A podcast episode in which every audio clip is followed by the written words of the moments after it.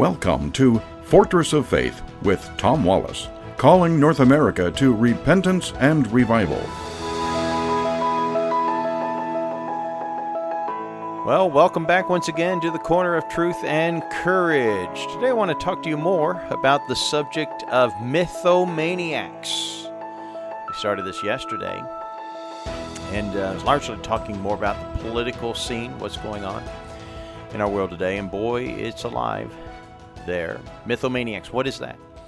Well, basically, it's just the pathological lying that is going on, and we're seeing it supported in the media and selling uh, certain lies. And I want to talk about it more about the society of lies, how this web of lies is so thick within our world today that many of us have grown up with these uh, deceptions, fiction, but presented to us as fact. I mean, you can't go into a school today, a public school, and not be taught some lies that's presented to us as fact, even though they, they don't have proof for some of the things that they allege to be true it's presented to us just simply that's how it is, and our children accept it. We'll cover some of that here in a bit, but let me point out some some things that were said by some great deceivers. Adolf Hitler wrote in his uh, 1925 book Mein Kampf about the use of a lie that he called a colossal lie. He said no one would believe that someone could have the impudence to distort the truth so infamously. In other words, if the lie is so big, if it's, I mean, no one with reason would think that a person could say such a tall lie. So the bigger the lie, the more likely people would just simply believe it. And Joseph Goebbels, the his you know propaganda leader, he spoke much about this, and he said very clearly he says, if you tell a lie big enough and keep repeating it, people will eventually come to believe it.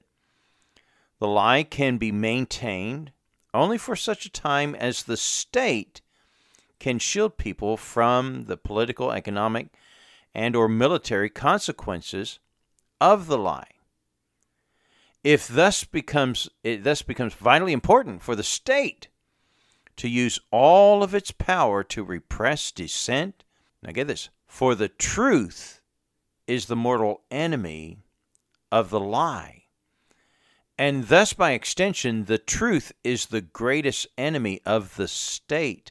So, if a state is built, if you, if you build a government, a state, a country, a nation upon deception, upon a lie, and you know it, then you have to protect the people from finding the truth. You've got to keep that from happening. And therefore, the truth becomes the greatest enemy of the state. Uh, let me remind you what Charles Haddon Spurgeon had said about the problem of living with a distorted, you know, if you if you take these glasses and wear them, the this distortion, this lie, this deception, this fiction, uh, you're not going to be capable of knowing the difference between the truth and the false. He said, He that perverts truth shall soon be incapable of knowing the truth from the false. If you persist in wearing glasses that distort, everything will be distorted to you. Now, I believe we have been living in such a thick web of lies. We've, we've grown up with a society in the West, a society of lies, of this fiction, or again, mythomaniacs. We, we've developed this so well within our nation. And, and, and I believe those who wish to sell a lie think that everyone will believe it because, let's face it, we've been buying this stuff, these lies, for quite some time. And these are anti God lies, by the way. These are lies against God, lies against the things that God says is good for us and right for us and uh, wholesome for us. And we've been living against these things for so long now. And I think the left believes that they can just say anything and everyone would just simply accept it and believe it. And I believe we've been, uh, when did we turn down this road? I, I, I would take it to Darwin. Back in 1859, he published The Origin of Species, and I think this would be the dawn of this new age, this mythomaniac age that has been growing. And I think it's well cemented amongst us. In that, uh, by the way, I, and, and I need to get, I need to find the book. There was a book published, and I've heard about this, and I, I just need to get this and get this quote and have it at hand. But on the 100th year, the celebration of Darwinism, they published a book, and they've admitted in the foreword. I mean, it was hailing all the great, you know, things of Darwinism and, and evolution and how far they've come and stuff. But in the foreword, it actually made a very interesting admission, and I'm going to give it to you, uh, kind of how I remember it being read um, to me. Someone read it to me there, and I couldn't believe it. And basically, it says even though they, they've not been able, they've had hundred years, and they and science hasn't given them the, you know, the conclusive proof that you know that we came from the origins of man came from natural selection, from evolution, and so on. There, and uh, th- then it kind of turned to this, you know, because we've not been able to secure that proof, to reject the tenets of evolution, even though they don't have it, even though they don't have the proof for us. You know, we just can't reject the tenets of evolution because then that would leave us with thinking that the origin of man came from a creator. And uh, and to think that there was a creator that would suggest that there's a God, and that would just simply be unthinkable.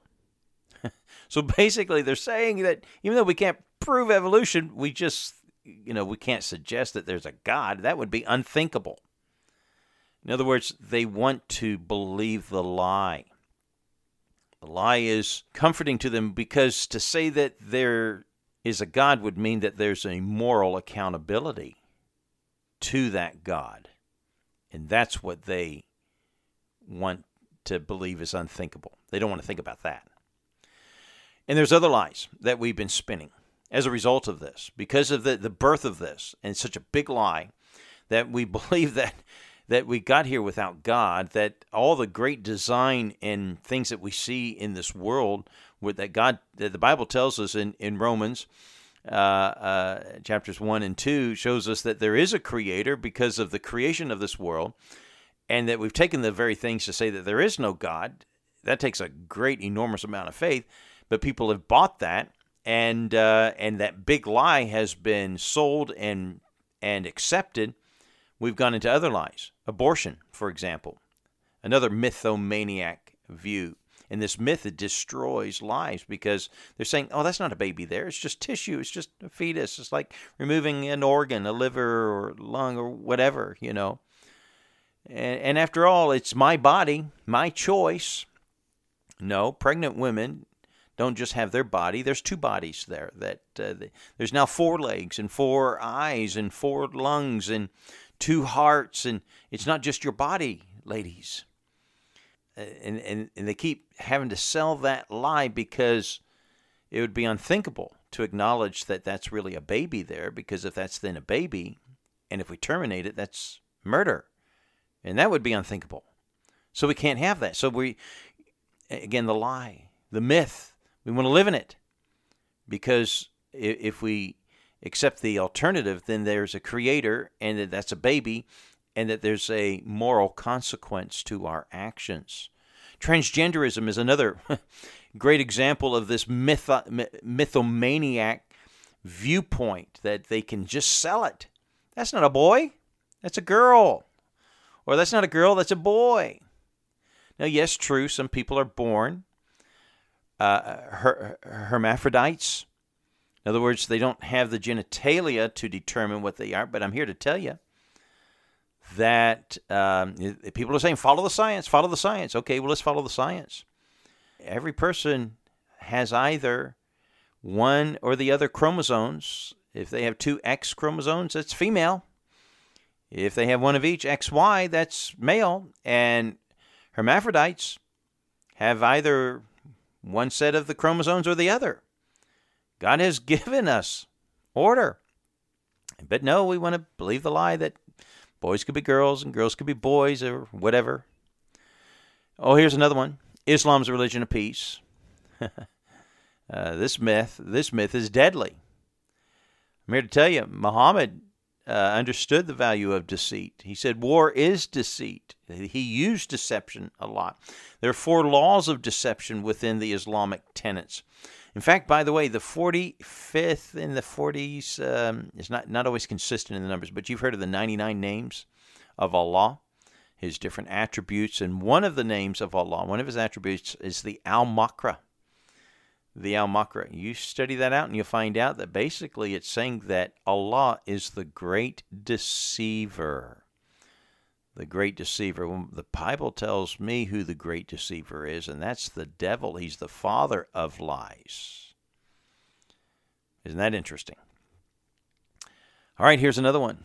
it brings us back to modern day and what's going on. Oh, these are you know, those rioters. They're they're peaceful. burning down property, destroying things, looting, and everything. It was it was it was a, it was a peaceful protest. And they wonder why the media wonders why we don't believe them anymore.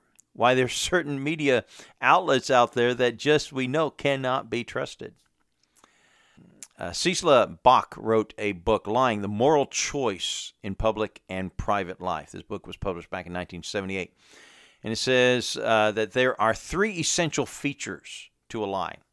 A lie communicates some information, the liar intends to deceive or mislead. And the third essential feature about a lie is that the liar believes that what they are saying is not true. And sometimes there's more comfort to believe the lie, as I've as explained, to accept that there's a God, uh, that there is a creator, then that means that there's moral accountability to that creator. If I kill that, if I abort this fetus, and if I'm killing a baby, that would be murder, and I'm going to feel guilty about that. You know, the Bible speaks about that guilt. It talks about the law written in their hearts. In Romans chapter 2 and Romans chapter 3, it goes into great depths on these subjects. And basically, within every man's heart, the Bible tells us in, in Romans chapter 2, verse 15, that their conscience bearing witness also, and their thoughts, the meanwhile, accusing and excusing. It tells us that the that the work of the law is written in their hearts. God's commandments were written in our hearts. That's why when you tell a lie, which is the ninth commandment, don't bear false witness, don't bear deception, don't lie, don't deceive. When you do, you've broken God's law. This is one of the nine commandments. And when you do that, it's written in, in your heart, in your conscience, and it accuses you. You did wrong. That's why when we do lie, we deceive and we know it was wrong. Now, some people do lie because they don't realize that what they've told is false. That's, you know, that they, they were mistaken. And a lot of people are buying these lies that they've been told as fact by their teachers, and they carry out that lie and they live that lie, but in their conscience they know it's wrong. Well, we're going to have to stop there, folks, but we'll tackle more on this tomorrow at the corner of truth and courage. God bless you.